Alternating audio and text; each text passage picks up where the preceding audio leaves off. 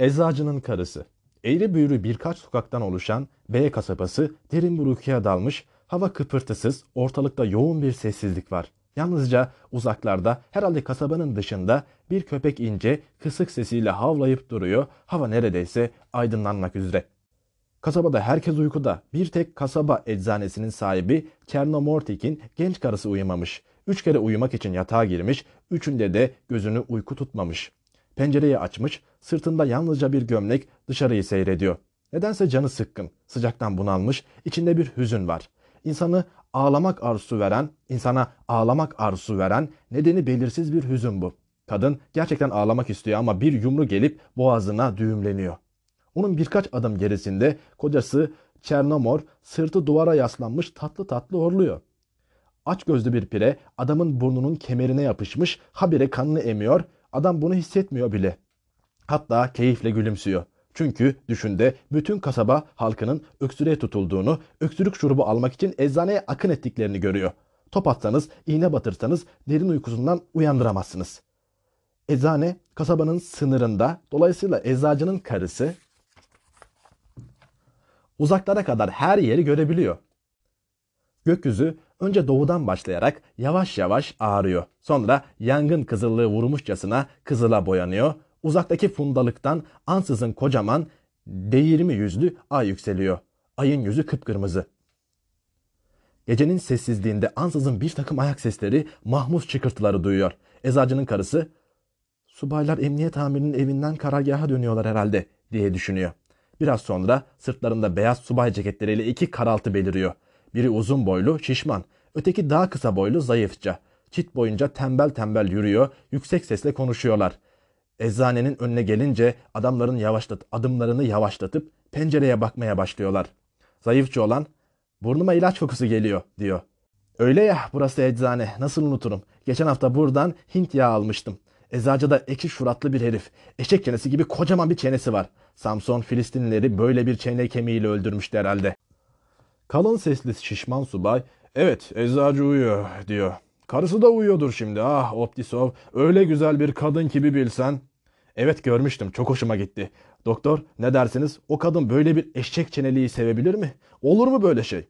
Doktor eczacıya acıyormuş gibi içini çekerek yok sevemez dedi. Şimdi güzelimi şu pencerenin arkasında uyuyordur. Optisov ha bir düşünsene sıcaktan kolunun birini yorganın üstüne atmıştır. Dudakları aralık bir bacağı yataktan sarkmış.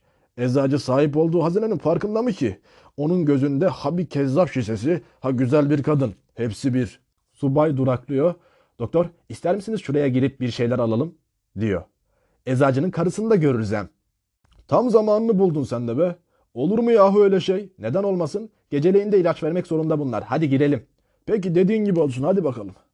Eczacının karısı perdenin arkasına sinmiş gene de çıngırağın sesini duyuyor. Duvara yaslanarak tatlı tatlı horlayan kocasına bir göz attıktan sonra sırtına hırkasını alıyor, çıplak ayaklarına terliklerini geçirdikten sonra aşağı eczaneye koşuyor.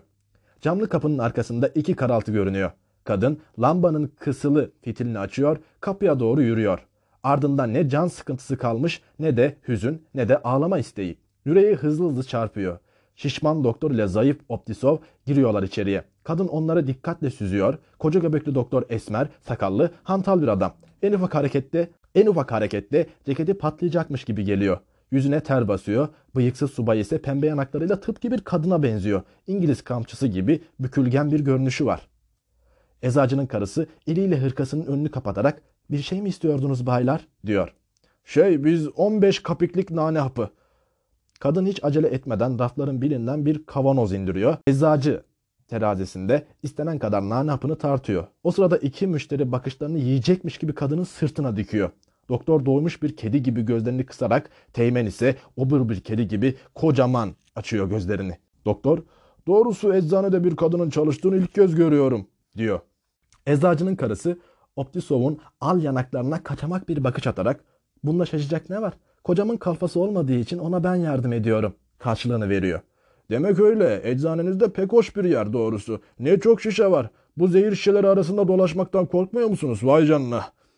Eczacının karısı nane haplarını bir kağıda sarıp doktora veriyor. Optisol da 5 rublelik kağıt parayı uzatıyor. Kısa bir sessizlik oluyor. Erkekler birbirlerine bakıp kapıya doğru bir adım atıyor. Sonra durup bir daha bakışıyorlar. Doktor bize 10 kapiklik karbonat verir misiniz? diyor. Kadın gene tembel tembel rafa uzatıyor elini. O sırada Optisov parmaklarını kıpırdatarak siz de şöyle anlarsınız ya insana canlılık veren bir şey var mı? diye soruyor. Soda filan olabilir. Var. Hay bin yaşayın. Siz kadın değil bir meleksiniz. Üç şişe verin bize. Kadın karbonatı çabucak bir kağıda sardıktan sonra kapının arkasında karanlıkta gözden yitiyor. Doktor göz kırparak nefis bir parça. Böyle bir ananası Madria adasında arasan bulamazsın. Ama bir de şu sorultuyu dinle. Az sonra eczacının karısı geri dönüyor. Tezgaha 5 şişe soda bırakıyor. Bodruma inip çıktığından yanakları al al biraz da heyecanlı. Kadın soda şişelerini açarken tirbüşonu yere düşürüyor. Optisyov şşt yavaş kocanızı uyandıracaksınız. Ne yapalım? Uyanırsa uyansın. Öyle tatlı uyuyor ki düşünde sizi görüyordur. Hadi sağlığınıza. Sodasından içen doktor geğirerek şu kocalar öyle can sıkıcı yaratıklar ki durmadan uyusalar iyi ederlerdi. Ah sodanın yanında bir de kırmızı şarap olsaydı diyor. Kadın gülümseyerek onu da nereden çıkardınız diyor. Şimdi ne iyi giderdi. Yazık ki eczanelerde hiç satılmıyor. Ama durun siz il- ilaç olarak şarap satıyorsunuz değil mi? Vinom. Vinom yok mu sizin eczanede? Var. Tamam ondan verin bize. Çabuk getirin şu kahrolasıyı. Önce sodayla karıştırıp birer bardak verirsiniz. Ne diyorsun Optisov? Ondan sonra da sek içeriz. Doktor ile Optisyov tezgaha yerleşiyor. Şapkalarını çıkarıp içmeye başlıyorlar. Doğrusunu söylemek gerekirse berbat bir şarapmış. Ancak hanımefendinin huzurunda içilen iksire dönüşüyor. Biliyor musunuz baştan çıkarıcısınız hanımefendi. Hallerimde sizi öpücüklere boğuyorum. Optisov da elinizi öpmek için nelerimi vermezdim diyor. Şerefim üzerine söylüyorum yaşamımı bile verirdim. Eczacının karısı kıpkırmızı kesilip ciddi bir tavırla sizler neler saçmalıyorsunuz? Doktor onu kaşlarının altından kurnaz kurnaz süzüyor. Siz de az cilveli değilsiniz hani. Gözleriniz sürekli ateş ediyor. Bum bum kutlarım siz kazandınız. Biz ise yenik düştük. Kadın iki erkeğin gittikçe kızaran yüzlerine bakıyor. Gevezeliklerini dinliyor. Çok geçmeden kendisi de canlanıyor. Ah ne güzel şeymiş neşelenmek, onlarla konuşmak, gülmek, cilvelenmek hoşuna gidiyor. Hatta müşterilerin ısrarlarına dayanamayıp iki bardak şarap da kendisi içiyor. Siz subaylar diyor sık sık kasabaya gelseniz burada can sıkıntısından başka hiçbir şey yok. Bazı günler patlayacak duruma geliyorum. Doktor sanki dehşete kapılıyor. Beni şimdi can evimden vurdunuz. Taşlanın bu ıssızlığında kuş uçmaz kervan geçmez bir yerde. Neyse vakit epeyce geç oldu. Sizinle tanıştığıma çok memnun oldum. Ee, borcumuz nedir güzel hanımefendi? Kadın gözlerini tavana döküyor. Uzun uzun düşünüp dudaklarıyla bir takım hesaplar yaptıktan sonra 12 ruble 48 kapik diyor.